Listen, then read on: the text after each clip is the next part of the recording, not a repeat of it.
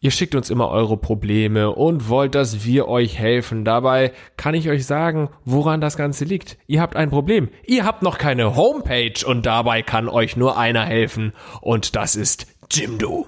Jimdo ist ein Website-Baukasten, mit dem jeder seine eigene Homepage erstellen kann. Design auswählen, Bilder hochladen, Text rein und fertig. Das funktioniert alles intuitiv. Ihr habt einen eigenen Blog, Online-Shop, professionelle Designs. Ihr fügt einfach eure Inhalte, Texte, Bilder und Videos hinzu und es gibt für jeden das richtige Paket. Schon ab 5 Euro gibt es das umfangreiche Pro-Paket mit Domain im ersten Jahr und vielen Funktionen. Perfekt für Smartphone, alle Websites sind responsive und bis heute wurden bereits über 20 Millionen Websites mit Jimdo erstellt. Also seid nicht die allerletzten, die das noch nicht getan haben und löst euren Gutscheincode GAGREFLEX unter jimdo.de/gagreflex ein und erhaltet 20% Rabatt auf das erste Jahr eures Jimdo-Pakets.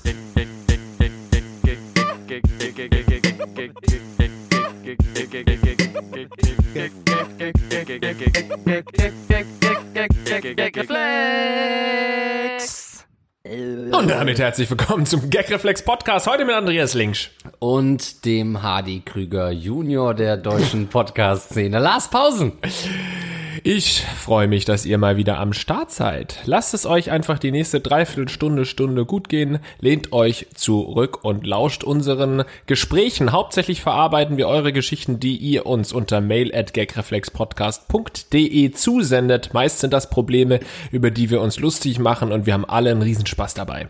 Ja, zum Glück sind wir aber auch Experten auf allen möglichen Gebieten und können deswegen auch zu allem was sagen. Also immer her mit den Fragen, egal aus welchem Themengebiet. Und ich würde sagen, lieber Lars, wir können direkt einsteigen, ja. Oder?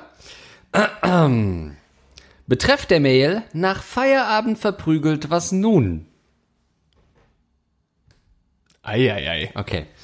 Hi, ihr lieben Rattenkönige. Ich bin's mal wieder, euer Transgender-Hörer. Inzwischen 20. Über das aktuelle Geschlecht lässt sich momentan noch streiten, aber bald komplett männlich mit allem drum und dran. Jetzt auch offiziell diagnostiziert und in Behandlung auf dem besten Weg, meine weibliche Vergangenheit hinter mir zu lassen.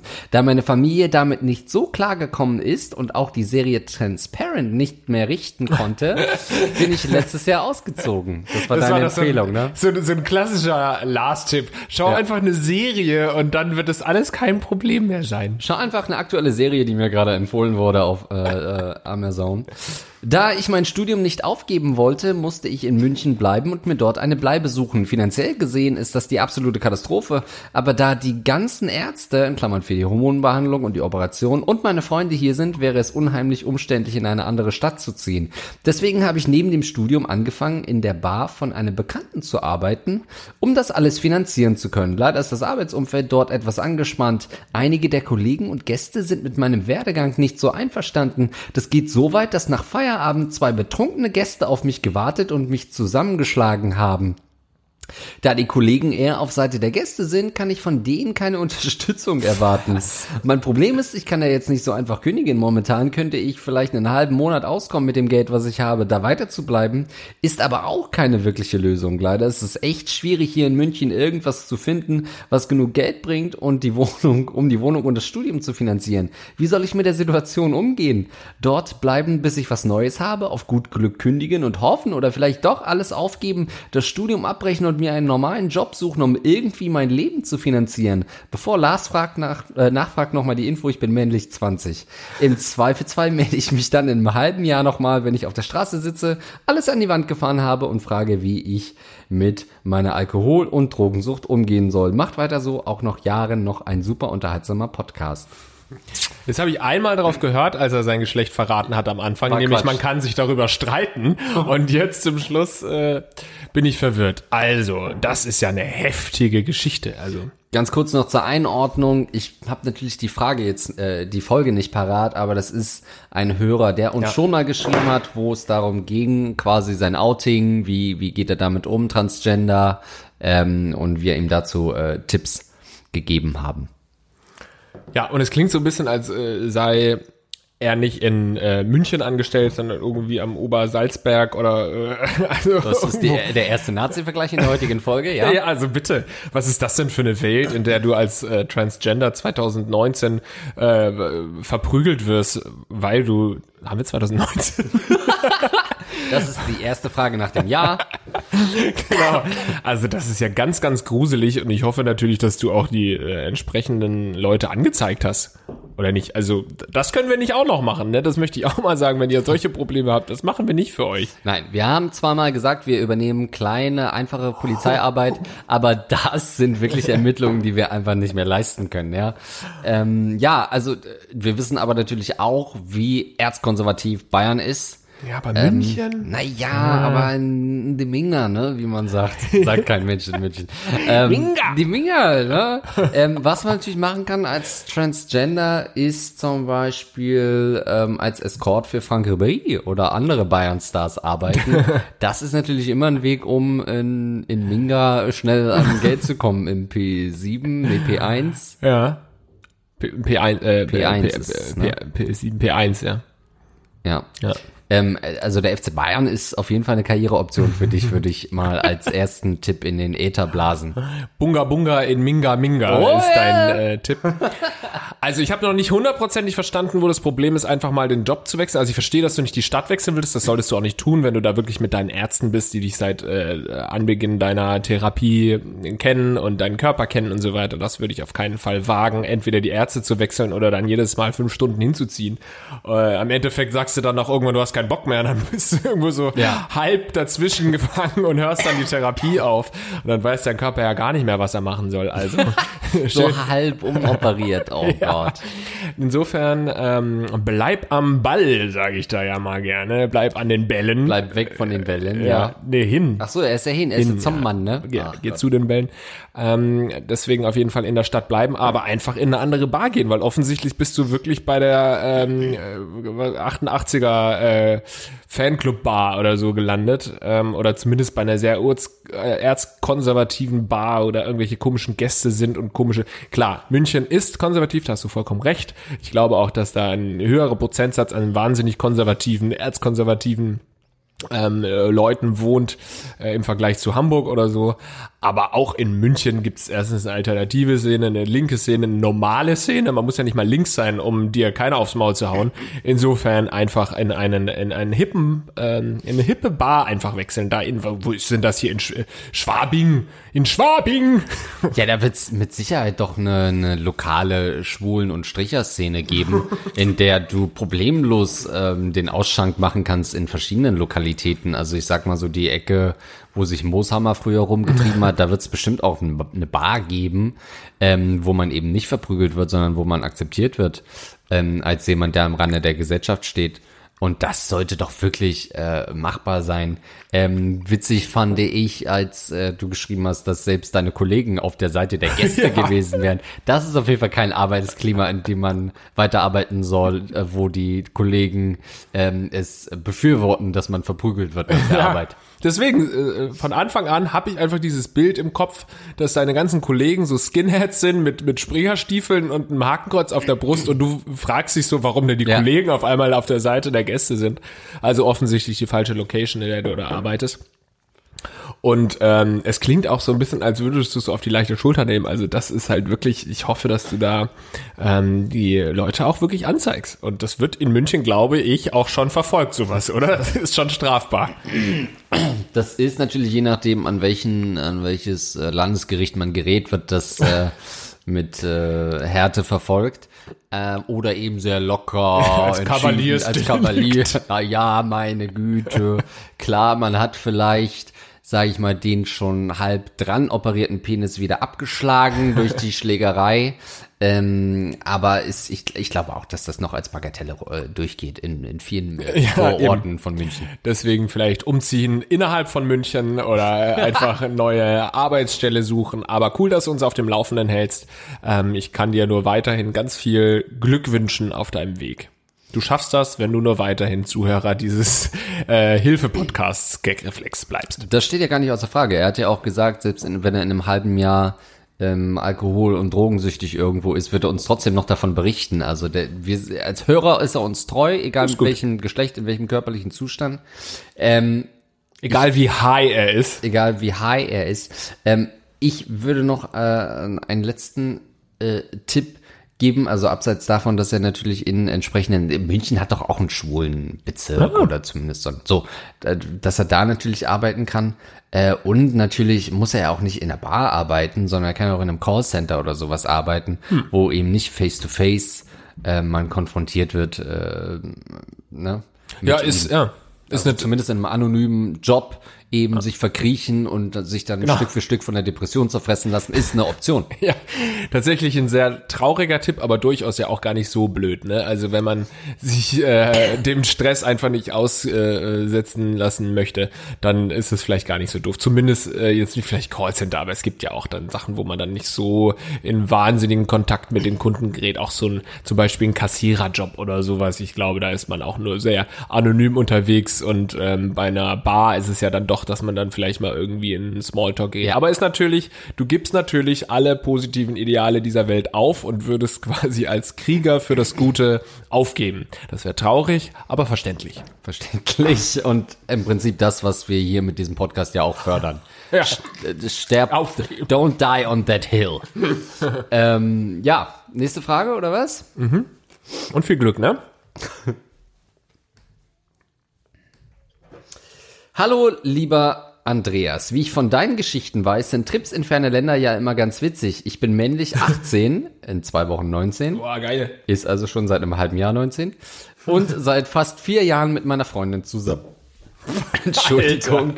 Alter. Ich bin etwas krank. Nun, deswegen trinke ich Bier. Nun ist es seither so, dass unsere Vorstellungen von Beziehungen sehr weit auseinandergehen. Sie ist auf Partys, auf denen ich auch bin, lieber alleine und verbringt ungern Zeit mit mir.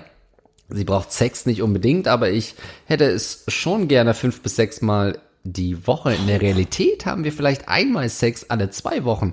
Wir wohnen nicht weit auseinander und oft, wenn ich frage, ob wir was machen möchten, antwortet sie, sie sei schon sehr erschöpft und wolle nur schlafen, was in mir das Gefühl hervorruft, ich bin eher Belastung als Wohlsein für sie. Ich habe in den 4 Jahren schon 2-mal versucht, Schluss zu machen, aber jedes Mal brach sie in Tränen raus und ich konnte es nicht über das Herz bringen. Nun haben wir eine Weltreise zusammen geplant. Langsam überkommt mich aber das Gefühl, ob das überhaupt die richtige Entscheidung ist, mit ihr zusammen eine Weltreise zu machen. Natürlich denke ich auch dabei an die vielen One-Night-Stands, die dabei draufgehen, aber das Problem steht nicht an erster Stelle. Was würdet ihr an meiner Stelle tun? Satire ist natürlich wie immer erwünscht. Also, betreff Weltreise geplant, doch eigentlich Schluss machen, Fragezeichen. Ich würde sagen, wir waren jetzt gerade live davor, wie jemand die dümmste Idee aller Zeiten präsentierte, nämlich nach dem Intro zu sagen, ja, jetzt wollen wir eine Weltreise machen. Also das klingt nicht nur nach kleineren Problemen in einer Beziehung, das klingt danach, dass es früher oder später beendet wird und ihr beide nicht auf einen Nenner kommt. Ihr habt völlig unterschiedliche Vorstellungen. Du bist ein kranker Wichser, also du willst am besten jeden Tag, einen ganzen Tag bumsen. Und sie will einmal im Monat höchstens und auch dazu lässt sie sich rigide Bitch. Ja, genau. Also da haben sich wirklich zwei gefunden. Ich dachte erst, es fängt eigentlich relativ low an, wenn er gesagt hat, sie möchte, wenn sie auf Partys seid, gerne alleine bleiben oder so, dann ist es ja, sage ich jetzt mal, nicht die allerschlechteste Eigenschaft. Ne? Dann kannst du einfach dein Ding machen und sie macht ihr Ding und zum Schluss geht ihr nach Hause und habt 4 Wochen keinen Sex. Aber grundsätzlich habe ich gedacht, das ist jetzt kein großes Problem, aber alles, was du danach gesagt hast, war ein No-Go für lass uns mal zusammen auf eine Weltreise gehen, wo wir jeden Tag von morgens bis abends zusammen abhängen. Ja, man sagt ja immer, das Beziehungsende ist nicht das Ende der Welt, aber es ist nicht schön, wenn es am Ende der Welt ist. Deswegen ist natürlich, aber man kann auch nachvollziehen, zwischen Schluss machen. Und also ich kenne das auch, dass man Schluss machen will und dann aber am Ende des Abends kurz davor ist, zu heiraten, so ungefähr. Weil man sagt, ja, fuck it, dann lassen wir es halt alles, weil man emotional so durcheinander ist und auch gar nicht damit umgehen kann, wie die Frau reagiert, dass man dann davor ist zu sagen, ja, nee, jetzt schmieden wir gleich Pläne und wir zeigen uns gegenseitig, dass es doch für länger ist. Und dann hast du halt den Salat und buchst so ein Round-the-World-Ticket, weil es eben gerade günstig ist. Das ist schwierig und das wird dir natürlich teuer zu stehen kommen. Die Mail ist vom September, wir haben jetzt April, also es könnte sein, dass er vielleicht die Folge gerade runterlädt und im Flieger dahin hört und denkt, fuck, hätte ich das mal eher gewusst. Don't do it. Wenn du es jetzt machst, schau, du hast vorhin gehört, wo die Notausgänge sind. Mach irgendwas, fang an zu rauchen auf Toilette oder so. Es gibt Möglichkeiten. Du wirst dann natürlich eine lange Zeit haben, weil oft übersteht so eine zusammengepflegte Beziehung nicht mal einen Wochenendtrip, geschweige denn eine Weltreise. Ja, das wollte ich auch mal fragen. Habt ihr schon mal vorher irgendwie einen kleineren Urlaub gemacht oder so? Dann hätte man es testen können. Aber, jetzt kommt das Aber, man muss dazu sagen, die Hoffnung ist ja noch nicht verloren. Vielleicht doch nochmal überdenken. Komm mal wieder zurück aus dem Klo. Ja, erstmal wieder zurück aus dem Klo. Ja, steht die Zigarette wieder weg, denn so eine Weltreise buchst du ja erstmal, ich weiß nicht, komplett oder so, Around-the-World-Ticket oder sowas, und das heißt ja noch lange nicht, dass du die komplett die ganze Zeit zusammenbleiben musst. Also, muss mir kurz übergeben, sorry. Nein, also es ist ja auch oft so, dass Freunde oder Paare zusammen auf so eine Weltreise oder Work-and-Travel-Trip gehen und dann irgendwie nach ein paar Wochen merken, lass uns lieber trennen, und dann macht jeder sein eigenes Ding. Das heißt ja nicht, dass du dann nach Hause fahren musst. Ich glaube nicht, dass ihr ein Ticket gebucht habt oder zu zweit mitfahrt, sondern jeder hat sein eigenes Ticket. Das heißt, ihr könnt es natürlich die Probe aufs Exempel stellen und fahrt dahin. Und testet das, und wenn es nicht klappt, dann trennt ihr euch, und dann geht die eine nach Indien und der andere nach Kanada. Also sie sollte vielleicht nicht nach Indien alleine. Nee, er wird wahrscheinlich eher nach Thailand gehen, was auch ein deutliches Zeichen ist. Viele wissen ja nicht, dass du ja 8 Jahre lang auch auf Weltreise warst, sozusagen. Ja, ich vermix auch mittlerweile meine ganzen Fakten. Deine Backstory wird immer unklarer. Also wenn diese Reise wirklich schon gebucht ist, dann gibt's ja, hoffe ich, dass du eine Reiserücktrittsversicherung abgeschlossen hast. Die ist genau für solche Fälle. Klar, das steht immer drin, hauptsächlich für Krankheit und so, Flug, bla bla bla, irgendwas, aber bei Weltreisen, glaube ich, gibt's diese extra Klausel, falls sie sich's doch nochmal überlegt haben und mit diesem Drachen auf gar keinen Fall in den Urlaub fliegen wollen, dann sollte das ein extra Häkchen sein, was man ankreuzen kann, wenn man so eine Weltreise bucht. Lars hat natürlich recht.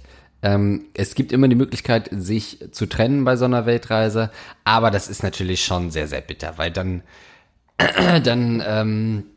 wird das ganz schnell so eine Rachereise, dann will man auf Teufel komm raus mit ganz vielen Ureinwohnern schlafen und so, die man da. Auf einmal hat man so einen Dreier mit 2 Frauen und einem Schaf auf Sri Lanka und ach, guck mal, wie glücklich ich ohne dich bin, zack, auf Instagram hochgeladen.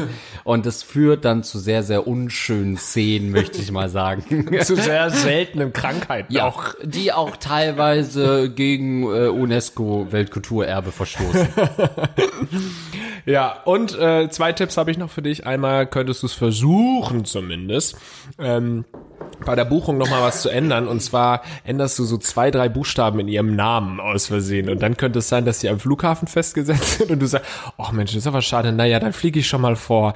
Und dann fliegst du schon mal vor. Also es ist uns ja mal passiert, als wir mit Gunnar zusammen einen Städtetrip gemacht haben und Gunnar dann Andreas in seiner dämlichen Art, wie ich so gerne sage, einfach seinen Namen falsch geschrieben hat und dann Andreas Links aufgeschrieben hat. Und Andreas hatte richtig Panik, wirklich komplett durchgeschwitzt vor Angst, weil man nämlich tatsächlich, ich glaube, ein Buchstabendreher ist in der Regel okay, 2 auch noch oder so, aber ganz vielen Fluggesellschaften ist es halt auch so, dass auch schon ein falscher Buchstabe irgendwie zum No-Go zählt. Ja, also mit IAS hätten wir das nicht machen können, den hätten sie festgesetzt am Flughafen. Wir können da zum Glück dann doch durchfliegen, man muss ja auch kaum noch seinen Pass zeigen innerhalb der EU. Aber ja, ich hatte natürlich Angst, dass ich vielleicht wirklich jemand Dr. Linkisch heißt an Bord und ich dann ständig mit dem verwechselt werde. Das ist unangenehm. Genau, das ist unser zweiter Tipp. Der zweite Tipp ist, was du definitiv nicht machen solltest, was ich mir als das wirklich die schlimmste und dümmste Entscheidung aller Zeiten vorstelle. Du sitzt neben ihr im Hinflug und machst innerhalb der ersten Stunde Schluss und fährst nach Australien oder so und fliegst nach Australien und sitzt dann die ganze Zeit neben ihr. Und mir ist so ähnliche Sachen, ist mir auch schon aufgefallen, mal irgendwie im Zug oder so, dass du im Zug Schluss machst, meine Herren, dann sitzt du da irgendwie 3 Stunden neben der Person und kannst natürlich nicht aufstehen. Ich weiß nicht, in welcher Situation es war, dass man nicht aufstehen konnte, aber dann sitzt du da daneben, hast Schluss gemacht. Oder wie wir, als wir jetzt in Wien, wir sind ganz oft zusammen im Urlaub offensichtlich, Andreas. Ja. Als wir in Wien saßen, am Nachbartisch, hat auch einer offensichtlich gerade Schluss gemacht. Und das war auch irgendwie so zum Mitte des Essens. Venedig, meinst du? In Venedig, ja genau. Ich habe mich gerade überlegt, musst du kurzes zusammenkriegen, ja. Stimmt, in Venedig war das, ach Mensch, ich komme da durch. Wir waren ja 8 Jahre in Venedig letztes Jahr zusammen. Und da hat einer Schluss gemacht neben uns und dann sie hat geweint und er hat irgendwie sich immer noch mehr einen reingestellt und es war immer so, und das waren so Tische, die wirklich 10 Zentimeter nebeneinander standen, also es gab keinen Space zwischen uns und mussten das damit anschauen und haben versucht, eine normale Unterhaltung zu führen, haben aber gesehen, wie rechts davon viele Herzen brachen und das war sehr tragisch. Also nicht im Flugzeug Schluss machen. Nee, ich meine, dass ich sowas auch schon mal gehört habe im Bekanntenkreis. Da war es halt nur so ein 3-Wochen-Urlaub, aber die hatten sich halt vorher schon gezofft und dann auf dem Hinflug ist es halt komplett schief gegangen. Und dann hast du halt diesen ganzen Urlaub, gerade wenn es, also ich meine, Weltreise ist ja genauso finanziell so krass, aber auch wenn du so 3 Wochen so einen Sommerurlaub hast, wo man vielleicht, wenn man jetzt nicht in den Medien arbeitet wie wir, dass so der einzige Urlaub im Jahr ist und man da ewig drauf hinarbeitet und sich richtig freut, so dieses, oh, jetzt einmal im Jahr Urlaub und dann hast du da so eine Scheiße an den Hacken privat. Das ist so ziemlich das Schlimmste, was man sich vorstellen kann. Außer es wird dann noch das Kind entführt im Urlaub, dass, wenn das noch dazu kommt, auch schlimm. Aber sonst sollte man das auf gar keinen Fall wollen. Und was auch noch dazu kommt, bei einer Weltreise muss man wirklich auch noch mal mehr, ist man noch mehr aufeinander angewiesen. Das ist wirklich ein Ausnahmezustand. Man ist in sehr fremden, weit entfernten Ländern. Man hat erstmal nur sich und es ist nicht auf Zeit begrenzt, dass man sagt, naja, die 2 Wochen überstehe ich schon irgendwie, sondern man ist da vielleicht ein Jahr oder noch länger und dann willst du nicht da sein mit der Frau, die du hasst. Die du abgrundtief hasst, weil sie dich nur einmal im Monat ranlässt. Ja. Wie alt ist sie? Hat er das dazu geschrieben? Nee. Okay. Naja, vielleicht braucht das. Ich wollte nur sagen, vielleicht. Wahrscheinlich ist sie 72 und kann einfach nicht häufiger. Das kann natürlich sein. Das war nämlich auch mein Gedanke, ja. Es passiert ja häufiger mal, dass sie kann nur alle 4 Wochen, wenn der Katheter geleert wird, ist wieder Platz. Oh Gott. Ja. Schön mit Oma auf Weltreise. Und da haben wir schon den Titel für die Sendung. Gab es nicht mal so eine Steven Gätchen-Show vor ein paar, wo so Rentner auf Welt in 80 Jahren um die Welt? Ja. Und da ist auch einer gestorben auf der Reise. Ja. Ich weiß nicht, ob das war so tragisch, meine Güte. Ja. Gut, nächste Folge.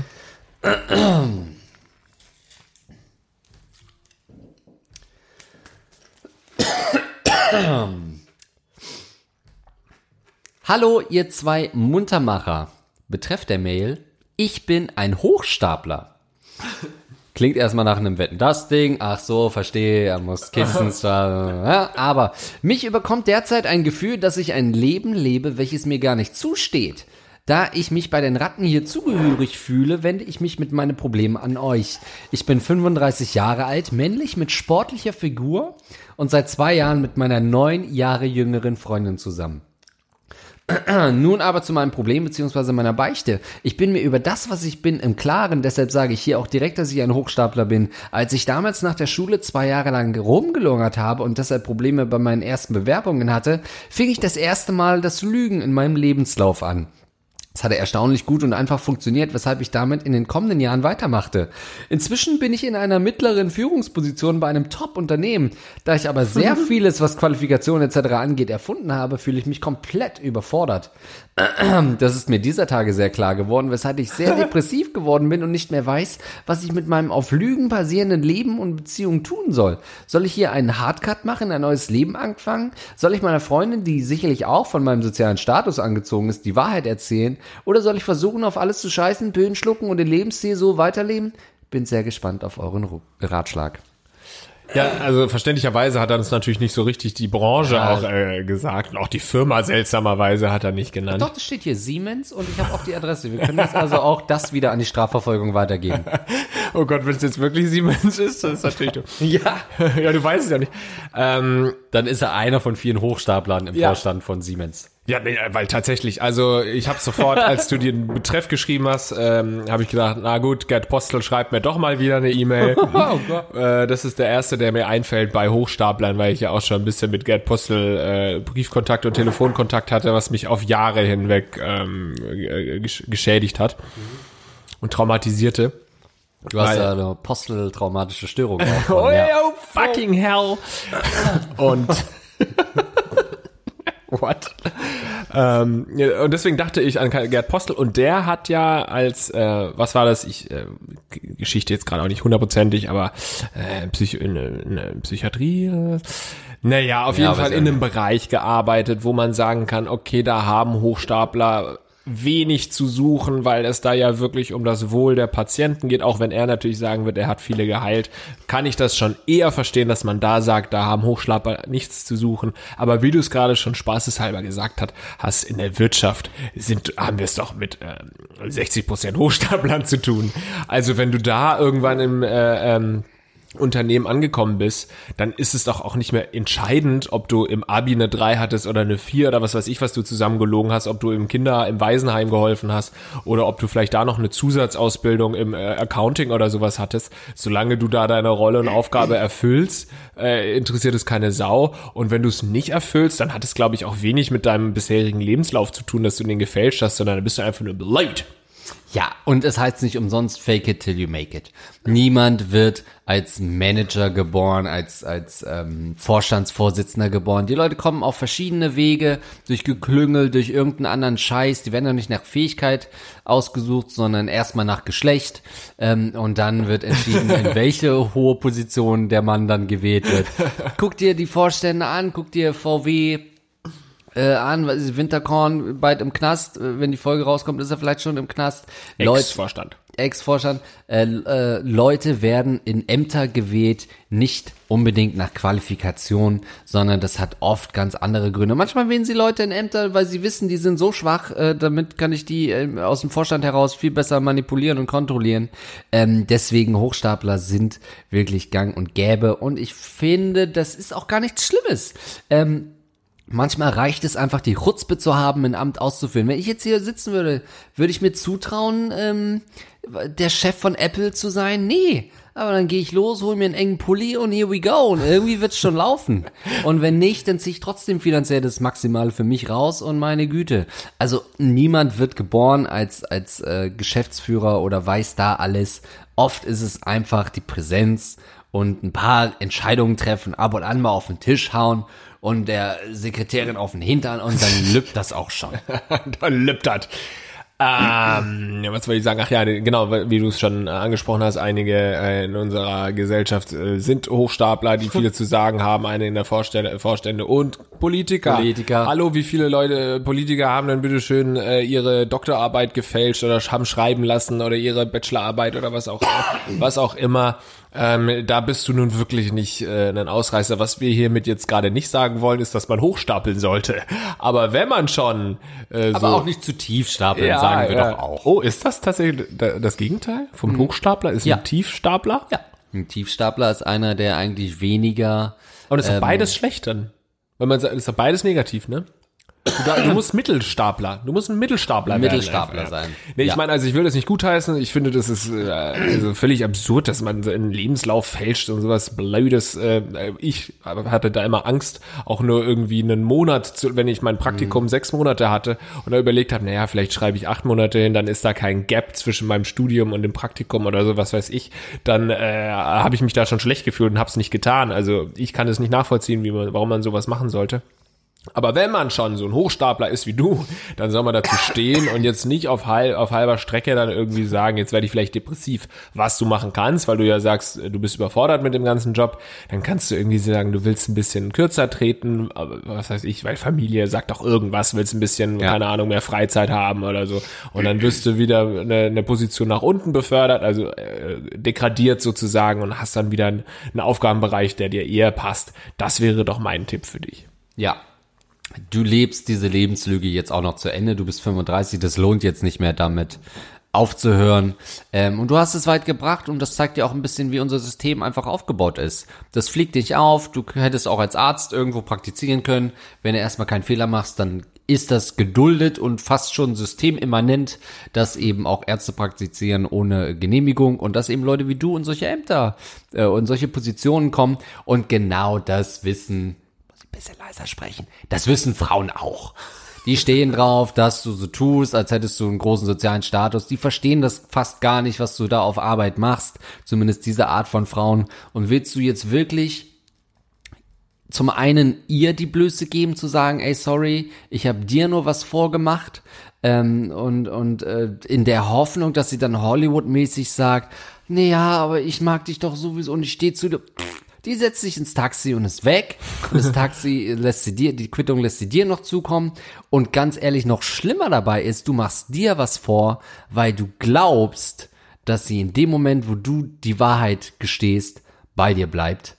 Und du eben für sie doch mehr bist als jemand, der einen guten sozialen Status hat. Und da tust du dir selbst keinen Gefallen. Mach dir nichts vor. Behalt die Perle. Sagt man noch Perle?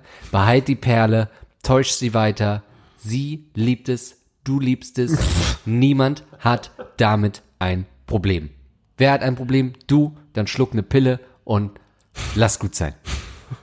Was? Ich habe noch nicht so ganz gerade den Ansatz verstanden. Niemand hat ein Problem gerade mit seinem Leben. Seine Firma ist happy. Er ist depressiv. Ach, naja, ein bisschen Schulterklopfen, dann ist das auch wieder okay.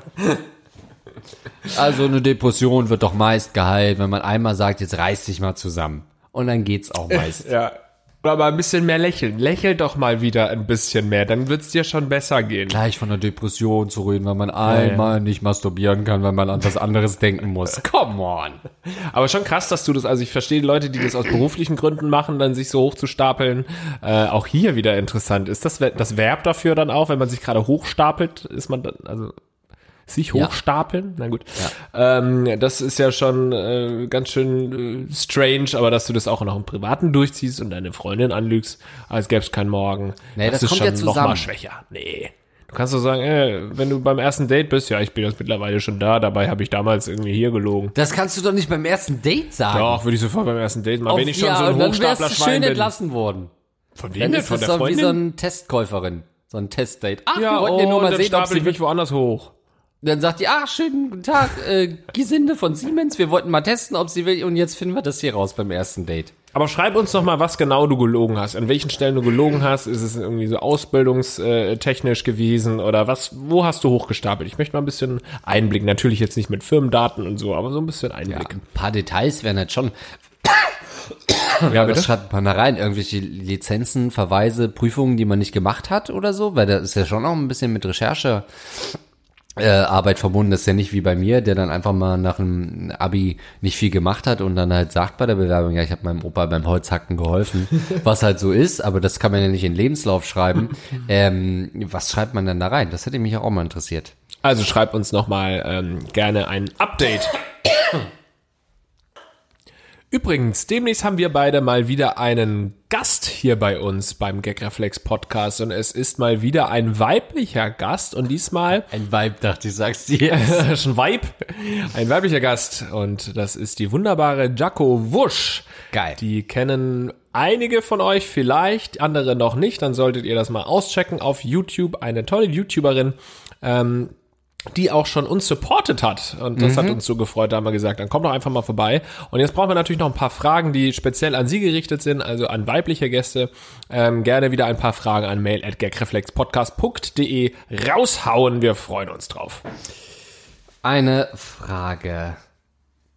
kam vor ein paar Monaten, erinnere dich, von der lieben Magda, die gesagt hat, ey, sie möchte mit einem Ägypter zusammenkommen, aber die haben sich noch nie gesehen und so weiter.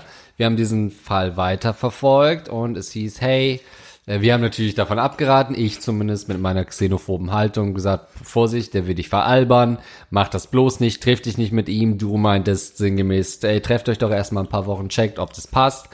Dann sind sie halt inzwischen glücklich zusammen und nicht nur das, ja, das Update haben wir ja bekommen, dass sie zusammen in Deutschland sind und er auch nicht will, dass sie konvertiert, was auch ein Punkt war. Und jetzt kriegen wir die Mail mit dem Betreff Wedding. Hochzeit. Oh. Hallo ihr zwei, ich danke euch sehr für euer Mitfiebern. Anscheinend bringt ihr Abdi und mir echt Glück.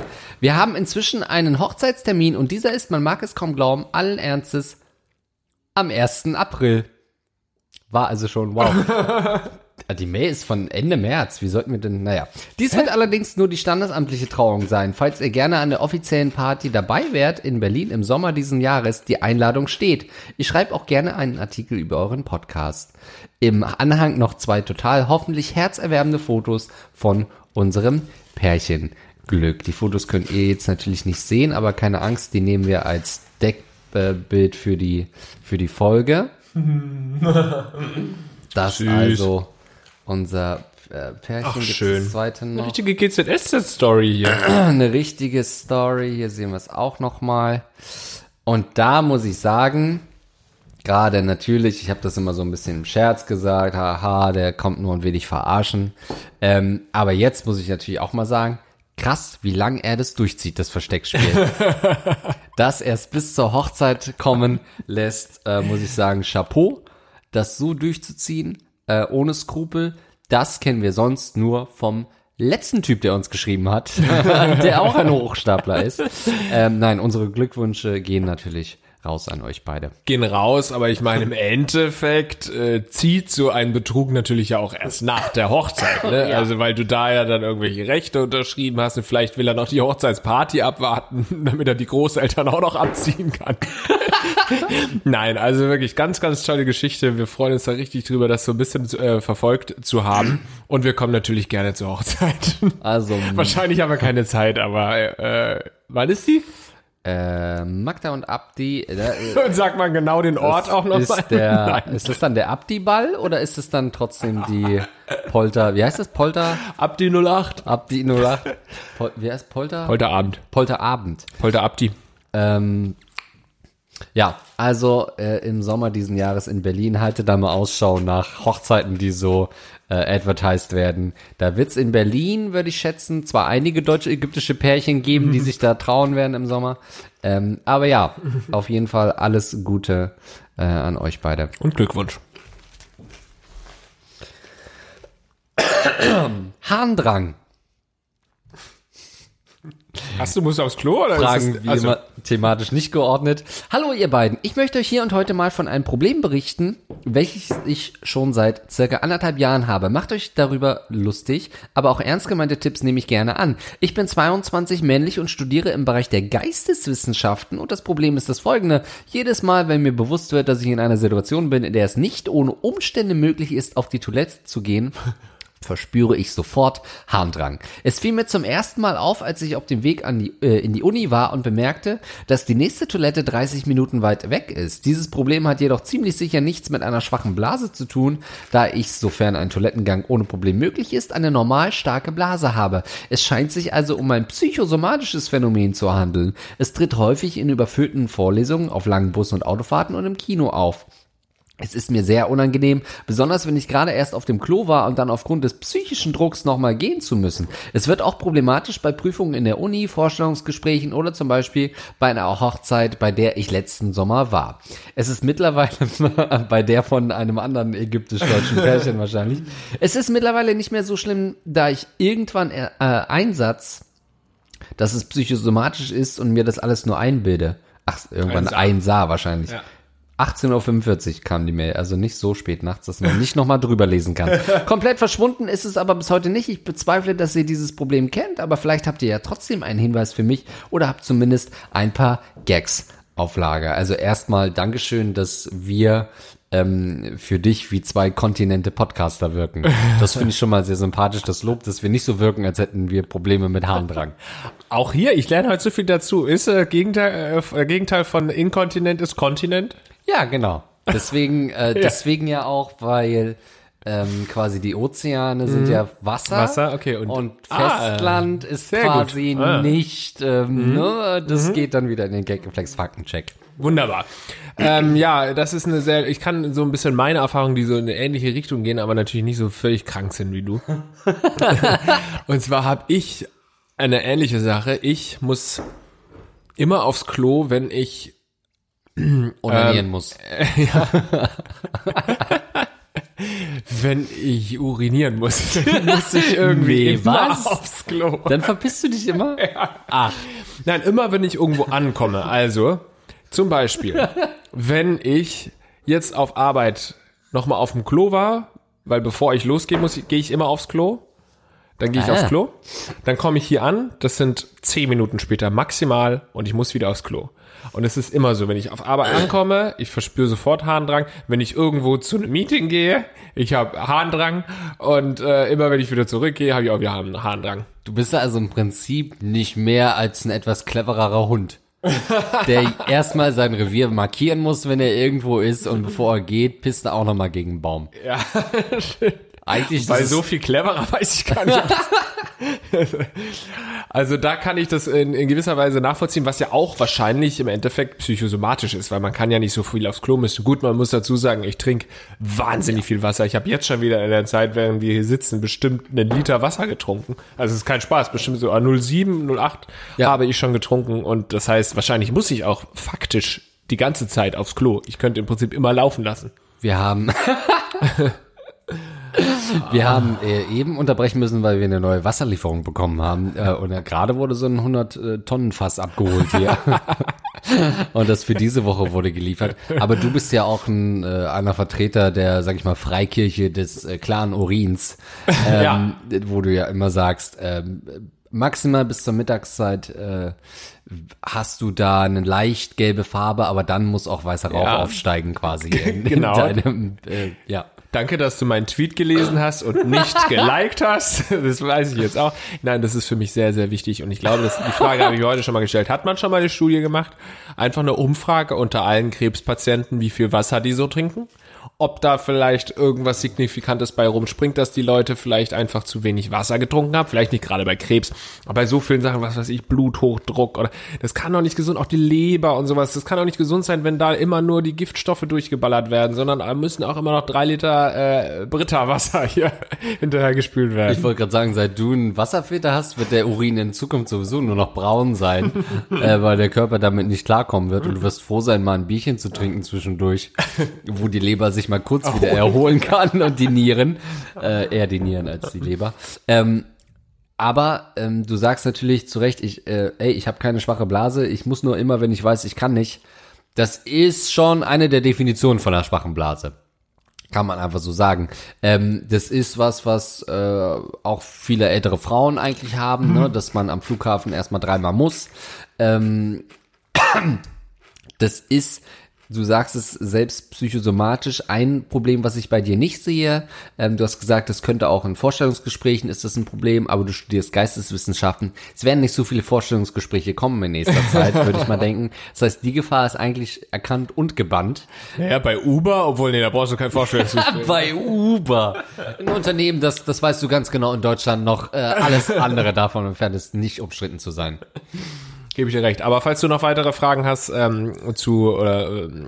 Hilfe brauchst von Leuten wie alten Frauen oder so, kannst du ja gerne die Freundin von unserem Weltreisenden fragen. Die kann dir da sicherlich ein paar Tipps zur Inkontinenz geben. Also ich bin doch wieder dabei, dass es psychosomatisch ist, weil bei mir ja offensichtlich dann auch nicht...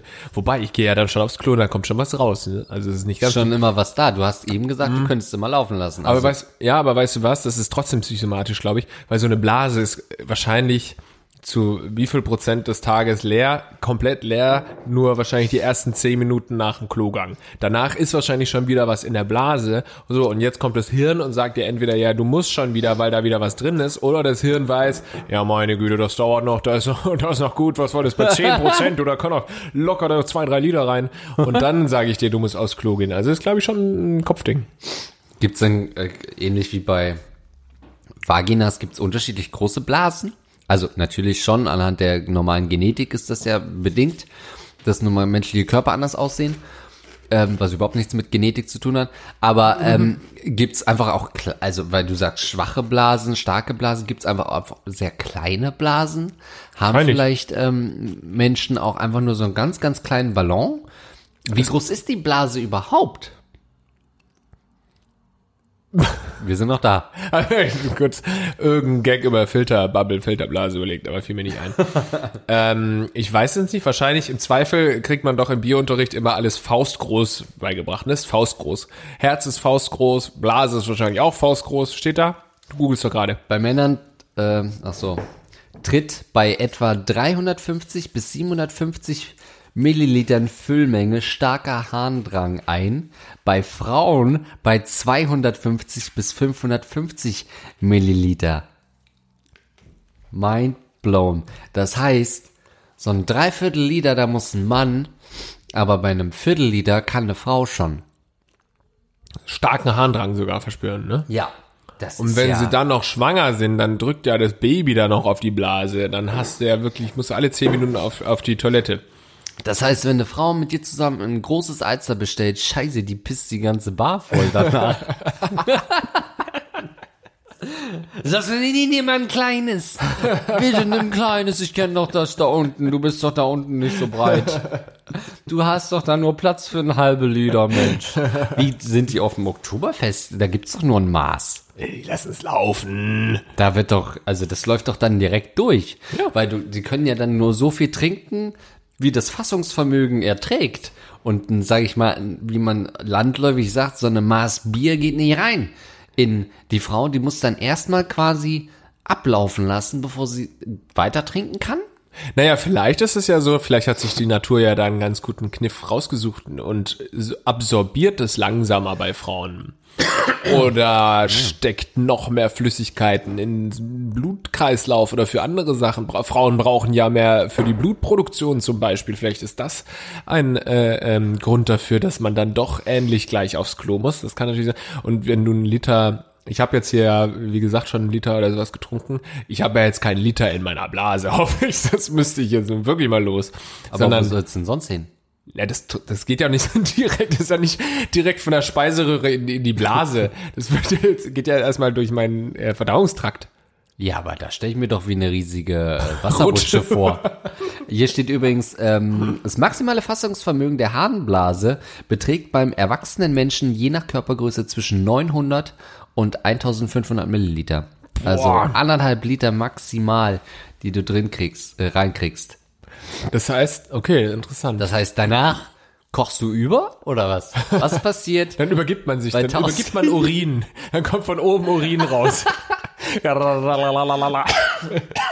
Jetzt verstehe ich auch diese ganzen Pinkelpornos, wenn den Frauen so lange in den Mund gepinkelt wird, dass sie selbst anfangen zu pinkeln. Das ist einfach der Wasserkreislauf neu gedacht, aufgrund der Blasenkapazität. Ein Perpetuum mobile des Pissepornos. Ein sich selbst antreibender Pisseporno, ja. Ist auch interessant für alle, die sich in Zukunft fragen, auf einer langen Autofahrt, naja, kann ich da jetzt wirklich in meine 1,5 Liter Flasche pinkeln, ohne dass es überläuft? Ja. Und zwar bewiesenermaßen, ja. Denn du kannst nicht mehr als 1,5 Liter in dir haben. Ist doch wirklich ein guter Tipp. Und für Frauen wirklich nicht mehr als 250 Milliliter mitnehmen auf so eine, sage ich mal, Weltreise. Ja. Weil dann, so in die Wüste. Das lohnt sich doch sonst nicht. Weil dann musst du wirklich ständig ran als Mann. Kann man locker 400 Milliliter kann man schon mal mitnehmen und da gibt's schon einige Getränke zur Auswahl. Ich glaube, als Frau gibt's denn im 250 Milliliter Segment? Was gibt's denn da? Kann man nur so eine kleine Dose trinken, oder? Ja, du kannst dir einen Sekt oder so ein kleines Pikolöchen. Oh. Weiß nicht, wie viel da drin ist, oder einen kleinen Schnaps oder einen Flachmann oder so. Im Flachmann. Stimmt. Ja. Du kannst eigentlich nur, das ist schon ganz gut. Du kannst natürlich als Mann dir wirklich locker ein 0,33 Bier reinstellen. Und als Frau, dann sagt man, damit du nicht ständig musst, nimmst du so einen kleinen Wodka mit. Ist natürlich dann noch interessant, wer von euch beiden fährt, ne? Aber das ist witzig. Also ich weiß gar nicht, was man als Tipp geben kann. Vielleicht, wenn du das mal psychisch analysieren willst, dass du dir vielleicht mal einen Katheter setzt oder so, dass du eben in der Vorlesung bist und weißt ganz genau, du könntest jetzt jederzeit pinkeln und dann musst du vielleicht nicht pinkeln. Ist vielleicht ein bisschen schmerzhaft, sich jedes Mal vor der Vorlesung einen Katheter setzen zu müssen. Oder was weiß ich, du hast halt immer so einen kleinen Eimer mit dabei, dass du halt weißt, da kannst du auch jederzeit dein Geschäft verrichten. Vielleicht hilft es deinem Kopf oder Körper. Oder du reizt es mal komplett aus und drückst so doll und guckst mal, ob da wirklich was kommt oder ob dich deine Blase nur verarschen will, ne? Also test es doch einfach mal. Und wenn du dann die Hose gepisst hast, ja, dann kannst du ja wieder eine Frage stellen, wenn du dann psychische Probleme dadurch erleidest. Dann war es zumindest keine Blasphemie. Lalalul. Aber was du halt auch machen kannst, das würde ich zwar Stück für Stück, peu à peu, wie der Grieche sagt, in den Wahnsinn treiben. Aber du kannst jetzt natürlich immer diese Rechenspielchen machen. Du weißt, 350 Milliliter vorher, dann auch deinem Kopf dadurch sagen, es kann gar nicht sein, dass ich gerade muss. Weil ich hatte heute nur 0,125 Milliliter Milch. Ist ein bisschen Rechenarbeit am Anfang, viel umfüllen, wieder in Messbecher, Kaffee aus dem Messbecher trinken und so. Klar, am Anfang nicht so leicht, mit dem Messbecher auch zur Schule gehen, zur Uni. Aber dann immer gegenrechnen, Moment mal, ich habe doch gerade, ich habe jetzt irgendwie, Vorlesung beginnt, ich habe 355 Milliliter, habe ich gerade Intus, zweimal auf den Boden spucken, dann bist du wieder so, dass du good to go bist für eine Vorlesung und dann kann rein rechnerisch, dein Körper gar nicht sagen, ich muss jetzt. Es stimmt dann einfach nicht. Also richtig auf den Boden kotzen auch, ne? Mit Finger in den Hals und dann die ganze Flüssigkeit wieder hochholen, damit du genau weißt, nee, Moment, das habe ich jetzt ausgerechnet. Da gibt's bestimmt auch eine App für dich inkontinenten Typen, der das dann immer eintranke. Finde ich einen sehr guten Tipp. So eine kleine Statistik für ein kleines Tagebuch, ein Piss-Tagebuch. Diarrhea. Oh, Scheiße. Yeah, Mann. Fucking hell. Fucking hell. Ja. Also das unsere qualifizierten Tipps. Und die nächste Frage hat passenderweise im Betreff kein Pipi-Kaka-Problem. Hallo Andreas, hallo Lars. Erstmal vielen Dank für euren Podcast. Ihr versüßt mir immer meinen Arbeitstag damit. Da kommen wir auch zu meinem Problem. Ich bin männlich und 23 Jahre alt und habe direkt nach meiner Ausbildung in einer neuen Firma angefangen und bin dort im Immobilienbereich zuständig. Bisher 3 Monate. Und habe einen gut bezahlten Vertrag über 2 Jahre erhalten. Soweit, so gut. Nur habe ich einfach den ganzen Tag fast nichts zu tun und meine effektive Arbeitszeit beträgt höchstens 1 Stunde am Tag. Der Rest ist einfach nur Zeit absitzen und beschäftigt aussehen. Nun meine Frage, würdet ihr die 2 Jahre durchziehen oder euch anderweitig nach Alternativen umschauen? Ich bin mir sicher, dass es nicht gut im Lebenslauf ankommt, beziehungsweise bei neuen Arbeitgeber, wenn man ständig die Firma wechselt. Zudem habe ich mir erst ein neues Auto gekauft und muss dieses abbezahlen. Also brauche ich den Job. Und es würde mega den Stress zu Hause geben, wenn ich sage, dass ich kündigen will, da es ja ein ach so toller Job in einer großen Firma ist. Ja, Grüße an euch beide. Das finde ich eine sehr schöne Frage, gefällt mir sehr gut, kann ich aber nicht beantworten. Also, danke. Ja, sehr schwierig. Also es klingt immer so verlockend, wenn man irgendwie sagt, oh, geil, ich muss nichts arbeiten, ich kann irgendwie auf Facebook surfen, bla bla bla. Das wissen wir ja alle, die rechtschaffend sind und irgendwas zum Bruttosozialprodukt beitragen wollen. Das ist einen Tag ganz nett, dann hat man auch alles abgesurft. So spannend ist die Welt auch nicht. Ja, man war auf Facebook Twitter, ist nicht mehr cool, ja. Facebook nicht, Twitter nicht, Instagram, so lange geht's dann auch nicht. Und dann kann man sich einfach nicht mehr beschäftigen. Man ruft immer wieder dieselben 3 Newsseiten auf, hofft, dass irgendwas Tragisches in der Welt passiert, damit man was Neues wieder zum Lesen hat. Aber so lange geht das nicht und das ist doch sehr frustrierend auf Dauer und macht einen fertig.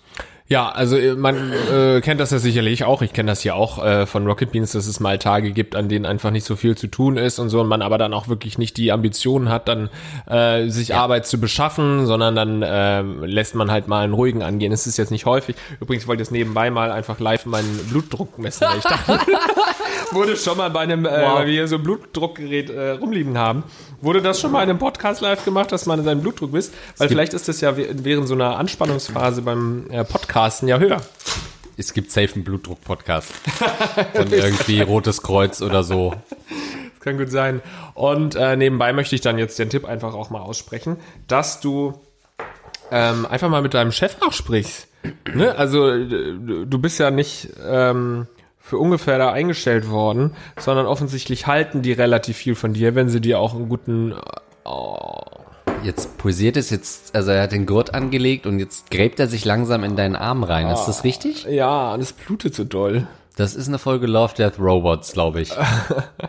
Dass du einfach mal mit deinem Boss sprichst und ihm einfach sagst, ich würde gerne mehr Verantwortung übernehmen oder ich fühle mich nicht ganz... ausgelastet und wahrscheinlich hat er vielleicht sogar die eine oder andere Aufgabe für dich und traut sich vielleicht nicht, dir noch mehr Aufgaben aufzutragen, weil er denkt irgendwie, du hättest schon genug zu tun. Und ich bin tot. Nein, ich habe einen absolut okayen Blutdruck, trotz dieser hohen Anspannungsphase. Aber krass. Einen Puls von 90, normalerweise ist der deutlich niedriger. Oh, woran liegt das? Hast du Angst, dass ich wieder was sage, was dann so nicht stattfinden kann im Podcast? Meine Karriere endgültig beendet. Da gibt es schon wirklich genug Zitate von mir. Ja, das stimmt. Ja, also natürlich niemand will irgendwie rumsitzen lange auf Arbeit. Wie Lars sagt, einen Tag mal in der Woche, okay, wo man ein bisschen abschalten kann und eben nicht nur im Hamsterrad läuft. Für die Maschinerie und für die da oben, das ist okay. Das ist auch weltweit eigentlich einkalkuliert, außer in China vielleicht. Aber länger als das ist schwierig und es ist auch halt auch schwierig zum Arbeitgeber zu sagen und durchblicken zu lassen, Leute, ich bin übrigens komplett unterfordert, weil wenn er sagt, er arbeitet effektiv nur eine Stunde, dann ist das fast schon so, ich weiß nicht, ob du Kollegen hast in derselben Abteilung, die werden vielleicht eine ähnliche Auslastung haben, dann ist es ein Problem, das anzusprechen, weil dann könnte es sein, dass eben die ganze Abteilung mehr oder weniger stillschweigend in Kauf nimmt, dass es eigentlich nichts zu tun gibt. Und du bist der Verräter. Genau. Und alle chillen aber so mit diesem Lifestyle und sagen, naja, besser als zu viel zu tun. Ich habe halt das Luxusproblem, mich zu langweilen und mache aber dann vielleicht privat Plan meiner Reisen, meine Weltreise mit meiner Partnerin, die ich hasse. Oder nutze Arbeit für sowas. Oder lade halt irgendwie Alben runter oder sowas, wenn man das noch macht heutzutage. Das ist schwierig, deswegen vorsichtig ranfühlen an Kollegen auf gleicher Ebene, falls es das gibt, und sehen, wie deren Arbeitsauslastung ist. Vielleicht mal beim Bierchen dann sagen, so, hast du auch nichts zu tun? Und dann, ja, stimmt, ne? Scheiße, ist das geil. Ja. Nee, ich finde es gar nicht so geil. Der zweite Tipp wäre auf jeden Fall eigentlich, und dafür, für diesen Fall hast du eine Ausgangsposition, Ausgangslage. Du hast nämlich einen guten Job, wirst bezahlt fürs Nichtstun und dann machst du mal nebenbei noch irgendwas Selbstständiges. Also ich weiß nicht, als Immobilienmann kann man sich ja, ist wahrscheinlich sogar eine sehr hohe Rate an Leuten, die sich dann irgendwann selbstständig machen. Habe ich jetzt nicht statistisch vorliegen hier, diesen Fakt, aber du könntest ja mal gucken, wie könntest du dich selbstständig machen und dann machst du es schön während der Arbeitszeit. Sag nicht deinem Chef, dass ich dir das geraten habe, aber dann mach doch zumindest, dann kannst du ja, wenn du eine Stunde nur effektiv arbeitest, dann machst du halt 2 Stunden noch für deine Selbstständigkeit irgendwas und irgendwann, wenn dein Auto abbezahlt ist und du deinen Arbeitgeber genug gemolken hast, machst du dich einfach selbstständig, nimmst am besten noch die ganzen Kunden von deinem guten, herzigen Arbeitgeber mit und hast dein eigenes Business. Ja, du hast ja so selbst geschrieben, die sozialen Zwänge sind eigentlich momentan zu gering, dass du den Job einfach so grundlos abgibst. Dafür hast du zu viele Münder zu füttern. Aber wenn du natürlich einen anderen Job in Aussicht hättest, eine andere Festanstellung, dann ist es vielleicht schon eine Option zu sagen, ey, ganz ehrlich, also jetzt eine Ausbildung abbrechen ist jetzt auch nicht sehr ungewöhnlich und wenn du es in einer Bewerbung dann immer begründen kannst mit, ey, Ich habe mich da nicht gefördert und gefordert gefühlt und habe deswegen den Betrieb gewechselt und habe da aber eigentlich keinen Prestigeverlust gehabt. Dann wird das in eine Bewerbung, denke ich, nicht wirklich negativ ausgelegt. Besser wäre natürlich, wenn du einfach ein Hochstapler bist und dir irgendwas einfallen lässt für die. Aber das kann man ja nur wirklich keinem raten. Außer es wird explizit danach gefragt. Ich glaube, deswegen sind diese Zwänge, die finanziellen Zwänge sind da und die sozialen Zwänge, dass du nicht einfach sagen kannst, ich höre hier auf zu arbeiten. Aber wenn du doch was findest, was lukrativ ist, ist es nicht völlig absurd, die Ausbildung zu wechseln. Nee, vor allem, also erster Schritt auf jeden Fall zum Chef gehen und fragen, was kannst du noch mehr machen? Du willst mehr Verantwortung übernehmen, gar nicht mehr Kohle, sondern einfach mehr machen. So, das wäre das allererste. Und als zweites kannst du ja nebenbei tatsächlich dich auch schon für andere Stellen bewerben. Und wenn, naja, es ist ja so, du kannst dich ja bewerben. Und wenn du dann da ein Vorstellungsgespräch hast, dann kannst du denen sagen, ja, ich fühle mich da unterfordert. Und dann wirst du sehen, wenn die sagen, ja, nö, dein Lebenslauf, du warst jetzt erst ein Jahr da, dann nehmen wir dich nicht. Ja, dann bleibst du halt bei dem alten Arbeitgeber. Aber wenn der dann sagt, ja gut, wir würden sie gerne übernehmen, dann machst du einen fliegenden Wechsel. Wahrscheinlich arbeitet er einfach bei McDonald's in so einer Filiale, die einfach an einer Raststätte ist, wo nie was los ist oder so. Ja. Aber ja, ich würde dazu raten, mit den Kollegen tuscheln und gucken, wie die allgemeine Stimmung in der Firma ist. Ja. Gut, das waren, glaube ich, eure Fragen. Und uns fehlten die Antworten. Danke, liebe Zuhörer, für den Support. Für die Patreon-Leute geht's jetzt noch weiter mit einer weiteren Frage.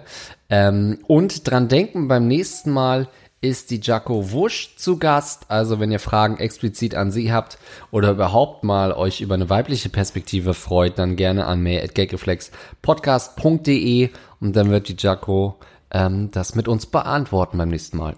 Wie könnt ihr uns außerdem unterstützen? Wir freuen uns immer über eine gute Bewertung auf iTunes. Das ist schon mal Gold wert und alle anderen Unterstützungsmöglichkeiten findet ihr unter www.gagreflexpodcast.de. Und eine beliebte Möglichkeit ist natürlich Patreon. Da möchten wir jetzt unseren $5-Spendern nacheinander danken, indem wir die Namen vorlesen. Und zwar vielen Dank an Daniel Elsner, danke an Julian Witte, danke an Paul-Erik Larsen, danke an Fabian Spampinato, danke an Lukas Rauscher, danke an Niklas, danke an Buenaventura Sulzfleisch, danke das enorme Lineal, danke an André K. Ratte, danke Archer the North Star, danke Trombonessis, danke All the Witches, danke Yannick, danke Interfactor 7890, danke Snack Besteck, danke Benji, danke Ferry der Ficker, danke Awesome Fee, danke Eduard K., danke das goldene Prinz Albert Piercing, danke an Swartkabel, danke an Alexander Kalemba, danke an Fotzi, danke an NextGem,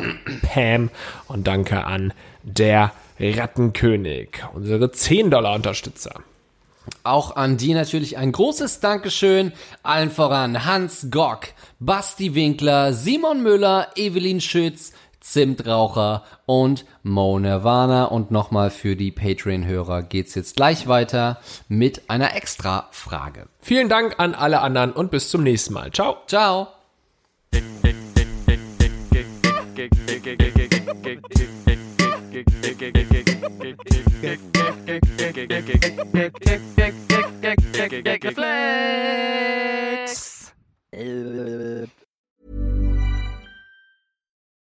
Join us today during the Jeep Celebration event. Right now, get 20% below MSRP for an average of $15,178 under MSRP on the purchase of a 2023 Jeep Grand Cherokee Overland 4xe or Summit 4xe.